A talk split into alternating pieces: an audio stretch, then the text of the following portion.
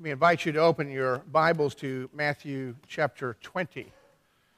For those of you who were going on last week's bulletin, I changed. So my apologies if it messed up. Uh, I know I messed up at least one small group that works in advance, but now you get to hear two passages in one week. But uh, nevertheless, we're looking at Matthew. We're continuing. This is the second part of a message that was began last week, or in one sense, this is the, uh, the opposite side of the coin a message that needs to be seen because there's two uh, important dim- dimensions. Uh, all of these are part of our fall series, Rhythms and Roots, where we are being reminded that we are rooted in the gospel of the kingdom that Jesus Christ has given to us, and that has a tremendous impact as we are reminded of that and continue to remind ourselves. And that there are rhythms. Sometimes they're called duties because they are explicitly stated that we are to do these. But when we look at duties, we tend to just check them off and then assume simply because we've gone through the motions, we've done them well. As rhythms, we're reminded that we're to do these things on a regular basis, but we're not rigid necessarily in how we do them. But in so doing, we're not checking anything off, but we are reinvigorating our faith. We are being renewed because we're continually being reconnected with the foundation of our faith, which is the gospel of Christ. And the rhythm that we're looking at right now, we began last week and also today, is the rhythm of serving. Last week, as we looked in Mark's accounts, we looked, I focused on the preparation for serving, which is, Jesus is very clear in that passage and the one that we'll read today as well, that we are in constant need of being served by Jesus and the neglect of being served. In other words, by not constantly reminding ourselves of what Jesus has done for us, preaching the gospel to ourselves, and then jumping headlong into service actually is a denial of the very reason that Jesus came, because Jesus says, I did not come to be served, but to serve. We must be a people, if we are called by his name, who are constantly being served by Christ through his death and his resurrection, and being reminded of that. And yet, at the same time, this passage is a clear implication that we are called, if we're called by Christ, to be a people who do serve. And so we uh, come back to the same story. Rather than Mark's account, we look at Matthew's account um, which just has a few other details, just to break up the monotony. Uh, looking at it from another way, we come to the passage this morning. Uh, we'll begin for the sake of context in Matthew 20, verse 17. Read through verse 28. Hear the word of the Lord. And as Jesus was going up to Jerusalem, he took the twelve disciples aside. And on the way, he said to them, See, we are going up to Jerusalem and the Son of Man will be delivered over to the chief priests and scribes, and they will condemn him to death and deliver him over to the Gentiles to be mocked and flogged and crucified. And he will be raised on the third day. Then the mother of the sons of Zebedee came up to him with her sons, and kneeling before him, she asked him for something. And he said to her, What do you want? And she said to him, Say that these two sons of mine are to sit one on your right hand and one on your left in your kingdom. Jesus answered, You do not know what you are asking. Are you able to drink the cup that I am to drink? They said to him, We are able. He said to them, You will drink my cup. But to sit at my right hand and at my left is not mine to grant, but it is for those for whom it has been prepared by my Father. And when the ten heard it, they were indignant at the two brothers. But Jesus called them to him and said, You know that the rulers of the Gentiles lord it over them, and their great ones exercise authority over them. It shall not be so among you. But whoever would be great among you must be your servant, and whoever would be the first among you must be your slave, even as the Son of Man came not to be served, but to serve and to give his life as a ransom for many. Let's go to the Lord in prayer. Father, as we consider your word now, we pray that you would be speaking to us, not only from the written page, but by the power of your Holy Spirit. That you would open our minds and our hearts that we might see your grace, our need, and your love poured out in Christ, in whom the Holy Spirit is filling us and conforming us to become like. Father, may this not be a time of mental exercise, but a time of serious reflection and reorientation, that our lives might more and more be a reflection of the love of Christ to this world that is in need of hope. Father, renew us, renew our own hope, that our lives might be used for the sake of your kingdom. I pray this all in the name of Christ. Amen. It was William uh, Shakespeare who first said, Some men are born great, others achieve greatness, and still others have greatness thrust upon them. It was, I understand, the first tweet ever offered, and it was. And while that is a saying that people have repeated through the years, it's also been a saying that people have tweaked through years as well. For instance, in 1925, uh, an editorial appeared in the Boston Post concerning a, concerning a political candidate who the newspaper was evidently not endorsing. And their summary statement of their, their thoughts of this man's candidacy was this Some are born great, some achieve greatness, and others thrust greatness upon themselves. And even more contemporary and a little bit more cynical, another columnist writing, and I don't recall the occasion for the writing, but he says, Some are born great, some achieve greatness, and some simply hire public relations firms. So we all have opinions of what it is to be great or to be thought great, how to become great, or whether it's necessary to be great in order to be thought great. Greatness is hardwired into us, and it's probably not just because of our Americanism, but I believe it's hardwired into us regardless, just into our, our humanity, our, our human DNA. Many of us consider that greatness is the just reward for our hard work and for our perseverance, and others just consider themselves to be great because they're the beneficiaries of a good DNA.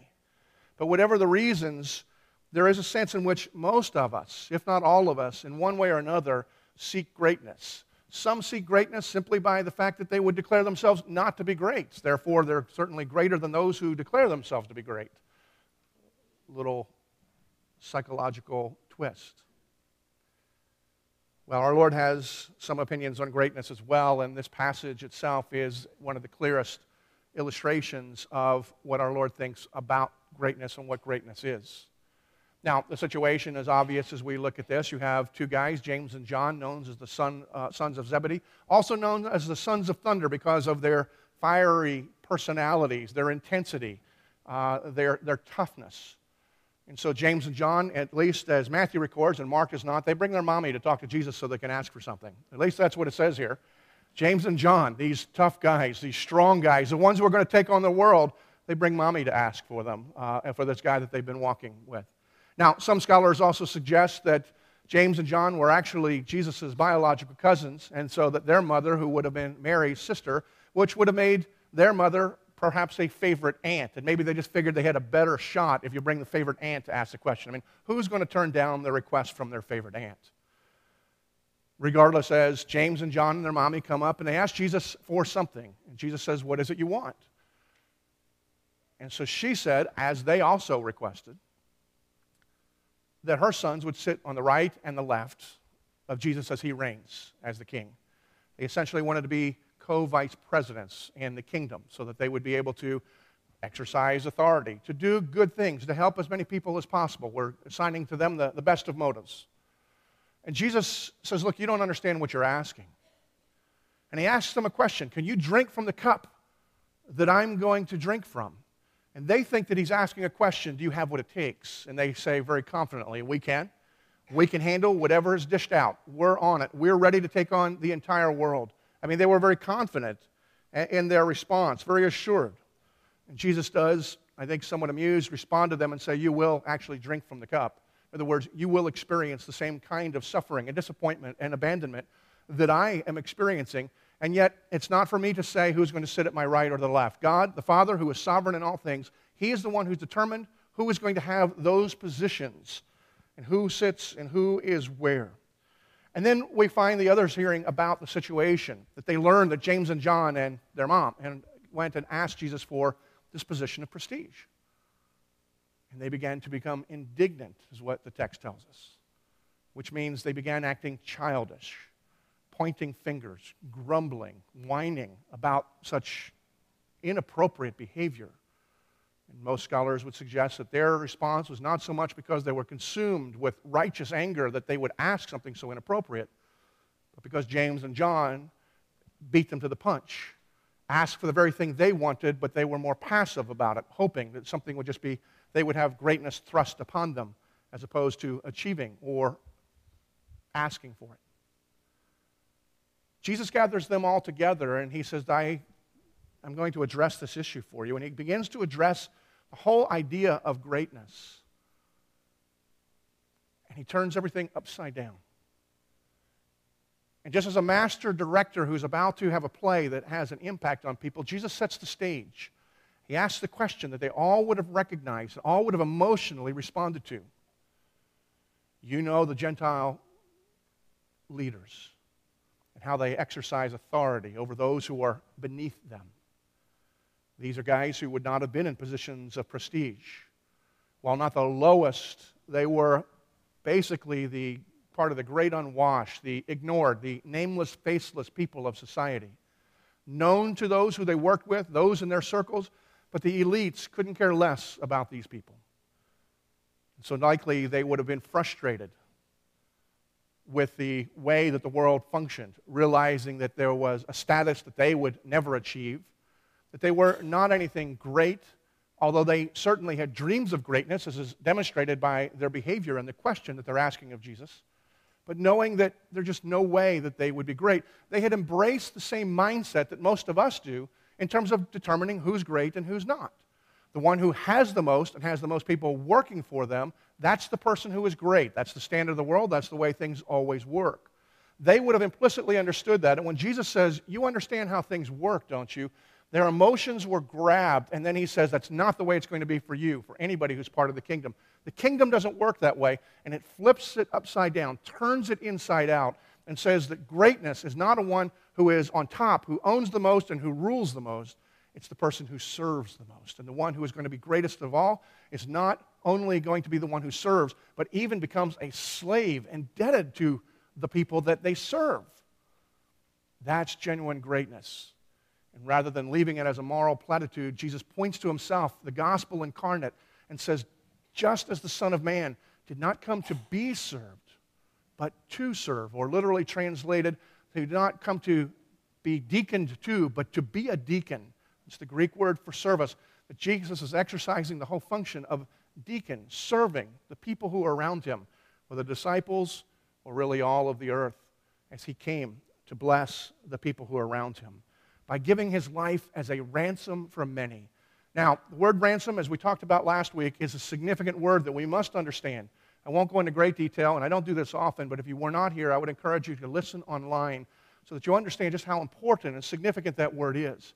But the word ransom is not one we use very frequently, and so it should grab our attention. The word ransom says that a price was paid in order to set people who were in bondage free. Jesus paid the price to set free as he's speaking to the disciples, but through them to us as well. He's telling them that you were enslaved, you were in bondage really to your own self interest. That's what the context of the passage tells us. And you couldn't do anything about it. No matter how hard you worked, no matter how much you would have achieved, you were still enslaved to your own self interests. And I came and I gave my life and paid the price that set you free from being enslaved to your own self interest. Now, one of the things that, as we talked about last week, is that's how Jesus served us, and that's how he continues to serve us, because his blood that was shed once for all is continuing to cleanse us and to set us free when sometimes we go back to where we were before. While we are free, we act at times as if we are in prison. We still are driven by our own self desires. And sometimes we even serve and do good things in order to get good things in response because our motive is simply to feed our desire for greatness, get people that will admire us, think highly of us, improve our reputation. Jesus says, I came in order to serve you, not to be served, in order that you would be set free. Now, it's an interesting thing as we consider what Jesus says there. The clear implication, though, of this passage, where we normally go, is not wrong. I believe we just skip over the importance of continually being served by Jesus. But the clear implication is that those who are called by the name of Christ, those who have been set free by Christ, those who are in Christ, are expected to be servants as well. Not only just to be servants, but servants in a pattern, reflecting the life and the service of Christ Himself, and declaring, not only will I serve you, but reminding the people that we serve that in Christ they also can be redeemed because the ransom has been paid, that they can not only come out of their situation, but they can be free from being slave to their own circumstance and self interest as well. The clear implication there is that we are called to be servants. I also think it's interesting when I look at this passage, not only what Jesus then says, but what he doesn't say. He doesn't confront them about their desire to be great. He just says, You're approaching it in a way that's not consistent. You don't understand the kingdom. He doesn't say it's just wrong to desire to be great, because the fact is, it gives them a formula of what real greatness is. And so the fact that you or I might want to be great itself is not necessarily wrong ambition. The question is whether we are willing to submit and subordinate our desires, our designs, to the way the kingdom is designed and where true greatness is found. And Jesus says that true greatness is found not in being served, but in serving other people. The Apostle Paul later picks up on this and just says, in a way that is very important for us to consider, because it really is the encapsulating of this entire passage uh, when he writes to the Ephesians and says, Look, we are God's workmanship, created in Christ Jesus for good works, which God prepared beforehand that we should walk in them. In other words, we're being reminded, even as Jesus is saying to them here, if you are in me and I have served you, you've become my workmanship, my craftsmanship. And what I'm doing is I'm at work within you in order that you will also not only benefit from the relationship with me, but that you will bring benefit to other people because of my work within you. You will do good works that God has prepared in advance. In other words, He's gifted you, He's equipped you to do particular things, to bear fruit in particular ways. And Christ is now in you and empowering you to do those things. That is the clear implication of this passage that those who are followers of Christ will be servants just as Christ was a servant, even as Christ is serving us. Now, there are some things that we need to understand. I say again, it's vitally important that we understand the necessity of us being served by Jesus even before we serve. Because otherwise, we, post, we move into self righteousness rather than acting in righteousness. But service is actually necessary for righteousness. If we want to grow in righteousness, while righteousness counted as ours comes by faith, righteousness by definition is faith that propels us to action. And so, if there's no action, there is no real righteousness. All the knowledge, all the theology that you have, no matter how right, how precise, it's just swelling your head like a head cold. It is doing you or anybody else around you no good whatsoever. You may cough and spit on people once in a while, but it is not bringing a blessing to anybody if it's not accompanied by good works. That's one of the things that we need to understand by the definition of righteousness itself. We also need to realize that apart from being served by Christ, there's no difference between Christian service and any other kind of service. I mean, there's nothing in particular that we do that isn't done in the world. What distinguishes our service is not the quality of our service, but the fact that we are empowered and that we have something that others do not have. We are able to serve because we are demonstrating the one who has served us, Christ, who will serve them in a way that will enable them to be free in a way that mere service cannot. And so we need to be a people who go and serve, but at the same time being empowered by being served by Christ and never moving beyond that.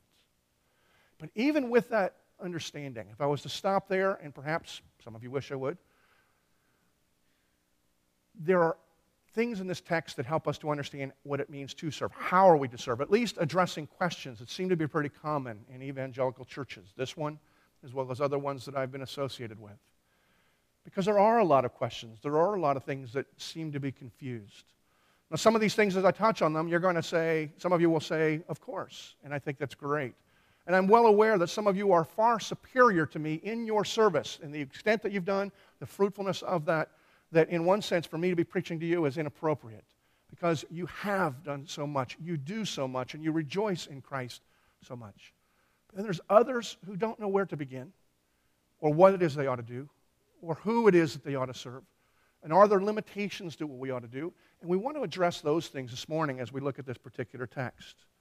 And the first thing that I would draw our attention to is that in order to serve effectively and in the way that Christ served, is that we need a very fundamental need. We need to be aware of the needs that are around us. That's probably the ultimate, of course. But we can't overlook it.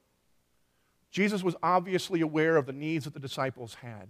We see that both in what he said and the timing of which he said it. He was aware that they were in need of spiritual reorientation as well as the new birth that would come to theirs by faith because they were thinking in the same way that everybody else were, was thinking. They were not thinking and understanding in the way of the kingdom. And so Jesus recognized that they needed a reorientation. He recognized that there was spiritual renewal needed because they were slaves to their own desires and they didn't even recognize that they were slaves. They thought they were free, doing what they wanted to do. And they needed a kingdom understanding of what greatness is and what ambition is and what service is. And from that, it's a reminder that you and I, if we are going to serve effectively, we need to be aware of the needs that are around us the needs of our family, our friends, our neighbors, our community, even the needs throughout the world. We need to be aware. And to one degree or another, many of us are aware of certain needs. But the fact is, we continue to be stuck in some ways as a slave to our own self desires.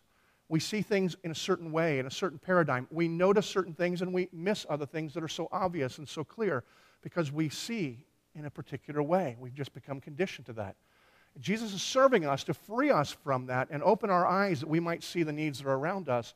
But we need first to be aware that we have need to be aware and that we're not always aware. Let me use a story to help us to understand what I mean by this. There's a story, an old story, of Winston Churchill as he was Prime Minister in England who apparently really disdained going to a lot of the social kind of events that were necessary for his office at the time. And he was tired of people really being insincere, not paying attention, going through, putting on airs, pretense, pretending to care. And so he went one evening to this party deciding that he was going to essentially pull a prank to prove his theory that people were not listening. And so as he would greet the guests, laugh with them, tell stories, before he would dismiss and move on to the next guest, he would grab a hand, put his arm on the shoulder of the person, lean in, and whisper into their ear, I just killed my wife. The first response was, How nice. He went person to person, recognizing that, see, the context uh, that they were in and the message he was declaring were so incongruent that people were not listening. They knew the words, they all spoke English but it was just above them and something that was so obvious and in their face, they didn't hear, they didn't understand. And so they responded like anybody does in an event like that. Oh, isn't that nice? Or some variation of that. Until after he had done this with several, he spoke with one rather crusty old man. So he leaned over with that and he said, I just killed my wife. His response was the first one that was different. He said, I'm sure she had it coming.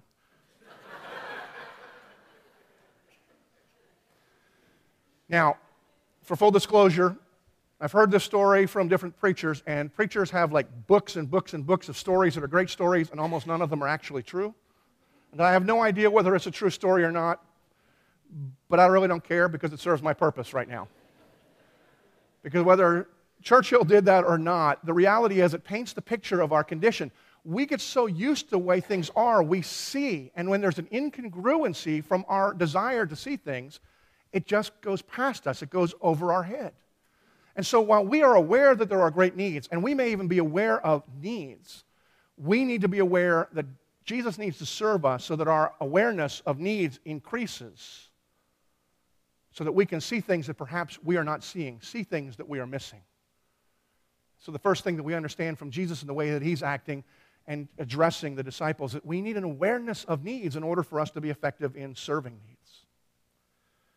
The second thing is relating to what kind of service? What is it that, what kind of needs are we supposed to be meeting? And this becomes a big question for a lot of evangelical Christians and has been for some time.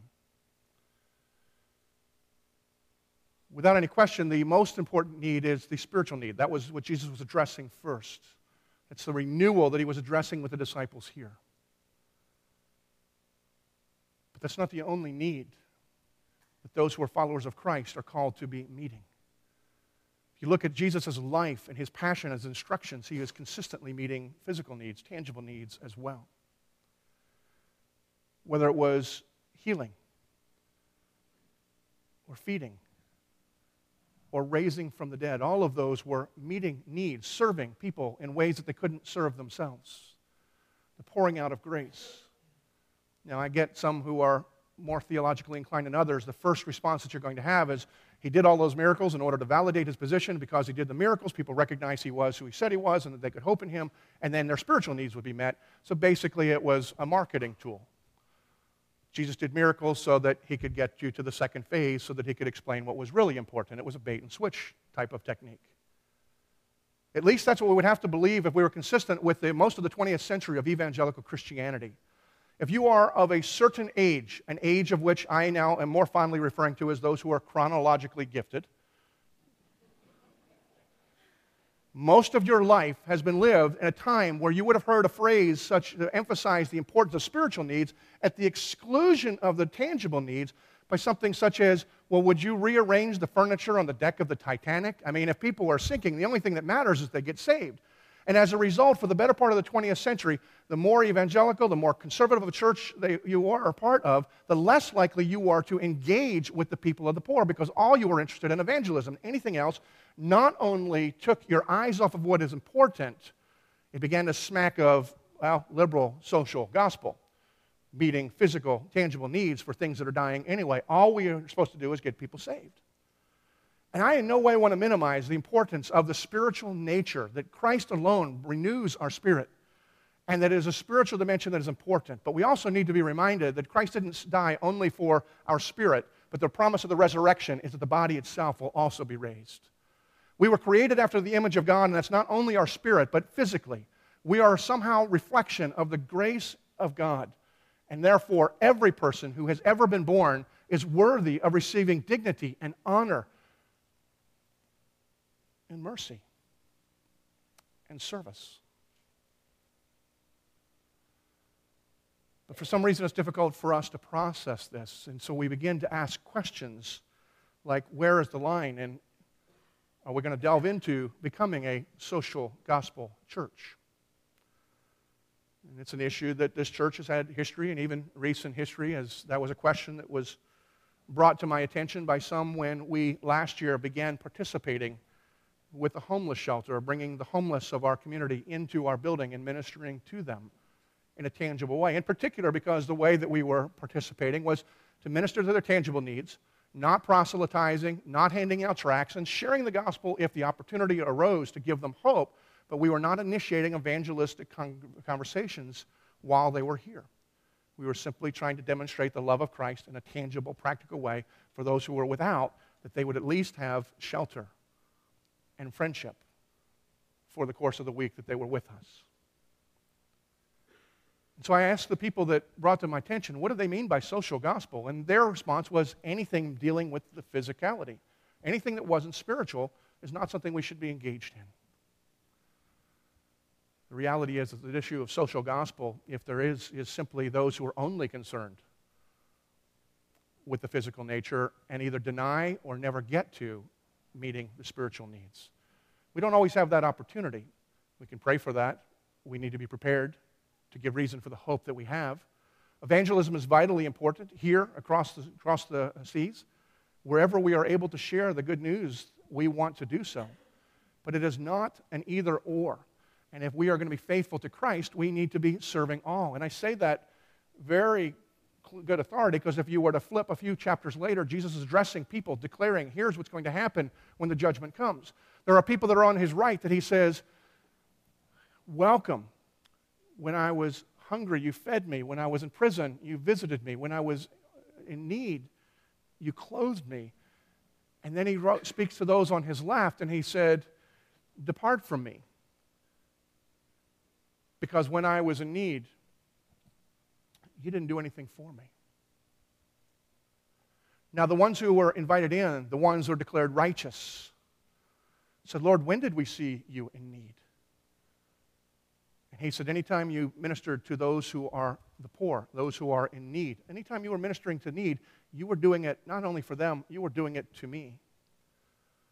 But conversely, anytime you saw somebody that is in need and the poor in your community and you did not minister to them, you were ignoring not only them, but you were ignoring me. Jesus is pretty serious, not only the demonstration of his life, but in the illustration of his judgment and instruction. That if we are to serve, we don't serve only for spiritual reasons we serve holistically in tangible ways that I can't possibly enumerate because the ways of service are only limited by your imagination. Third, what's the scope? All right, we realize we're supposed to serve real needs that we're aware of, spiritual and tangible alike. But who is it that we're supposed to serve? I mean, who is it that we are supposed to help? Well, let's begin with Jesus' example again. Who did Jesus come for? Jesus said he came for sinners. Jesus came for the disciples who demonstrated their own unworthiness by their lack of understanding of the way the kingdom worked. While we wouldn't call their interaction necessarily grotesque sin unless you assign the worst motives to all the disciples of wanting that position of authority, their worst sin, if that uh, demonstrated here, was ambition, but nevertheless, sin is sin. Jesus came for sinners. And his instruction to them is that he came for the least of these people. In other words, if you want to be great, that you serve, not just go out and serve, but you serve even the people that nobody else loves, nobody else wants, nobody else considers worthy of receiving service. The one who is willing to plunge themselves and even become a slave to the people who are the most worthless according to the society, that's the person who is greatest in the eyes of the kingdom. Yeah, but what about the people who don't deserve it? I mean, they've, they've plunged themselves by the behavior, their choices in their own lives. What do I deserve? What do you deserve?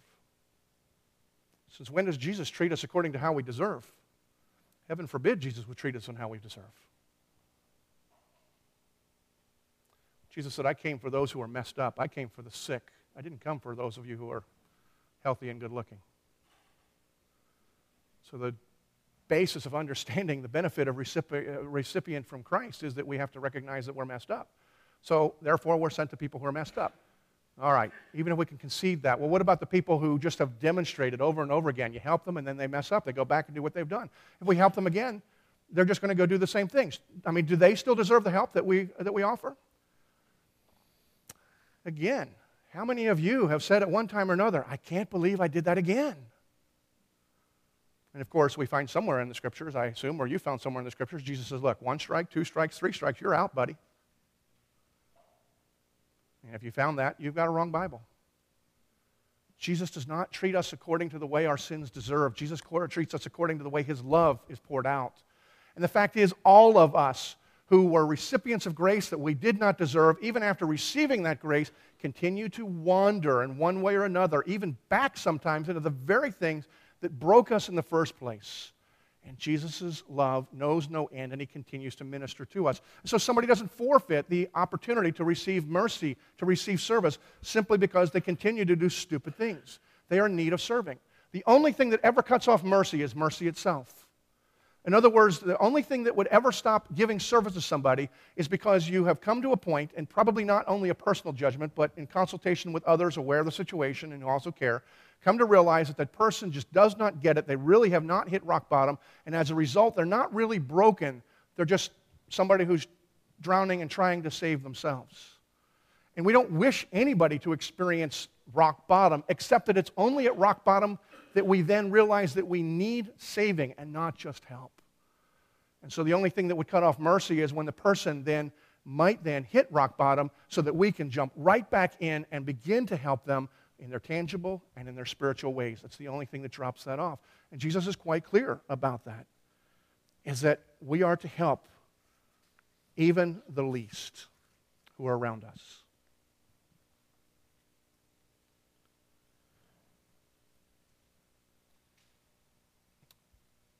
The point of what we're looking at today in this passage is this is that I want to encourage you to develop a rhythm of serving in your life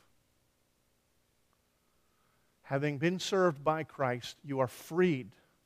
You are now able to serve, whether you fail in your attempts or whether you have unprecedented success. Your identity is rooted in what Jesus has done in his love for you, not in your success or failure. And I know that I'm speaking to some of you who do incredible things throughout this town, whether you're feeding the poor, working with the homeless, mentoring internationals coming and trying to learn language. The people in this congregation are doing tremendous things. And for those of you uh, who are involved, in, I just say thank you. And lead us into finding other ways where we can pour ourselves out for the benefit of our neighbors, for the sake of the glory of Christ. There are others of you who are willing but you're not sure where to begin or what it is that you should do. And again, it's limited by imagination, but for practical ways, there's some things that we do and give you opportunities in the church, not limited to what we do, but for one, our small groups each are endeavoring to find a way that they can serve a component of our community. And so you might find whatever service your group is doing enjoyable and realize, I'm going to do this consistently and not just occasionally. We have items throughout the year that we do for a short period of time, which are more than symbolic because we are tangibly trying to meet a need, whether it's filling food for the sh- food shelters uh, and uh, other, other people in need, or uh, whether it's a blood drive. But we call them kind of a splash because we're doing them, we're getting out. But you might find one of those things grabs your attention, grabs your heart maybe those aren't the things. We have a list of things that are, we suggest. We're happy to talk and encourage in any way. Don't allow your lack of knowledge of where to start to hinder you from developing and cultivating a rhythm of serving. And the reality is, some of you just couldn't care less. And to you, I would say, go to God and ask for Him to show you the mercy to show you your own heart as to whether or not, one, you belong to Him, or what it is that you are not understanding of the mercy that has been given to you that keeps you from pouring yourself out, you are still not free. Sometimes there's Christians, oftentimes there are people who genuinely are Christians. I'm not saying you are not a Christian, I'm saying you have reason to ask yourself, Am I? But whether you are a Christian or whether you are not, if your heart is not poured out in some way for service of people who are in need, who are around us, that Christ is saying, that's what's going to be the mark of my people. You do have need for repentance. And you do have need for continual infusion of His grace. Because I cannot finish in saying it any better than what the, the apostle or what James said. You show me your faith I'll show you my faith by what I do. May that become the mantra of the people of this church.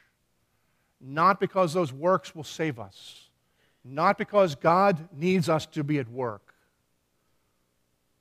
but because God has shown us that the people we serve need us to be at work. And when God's people, empowered by being served by Christ, serve in turn, the power of the gospel changes lives and communities, and God has promised will change this world. Father, we do come. We thank you for your word. We thank you for the charge. We thank you for the fact that grace precedes command. And I pray that as a people, we would give thanks to you for what you have done for us and continue to do you would open our eyes to see what it is that hinders us, that keeps us enslaved.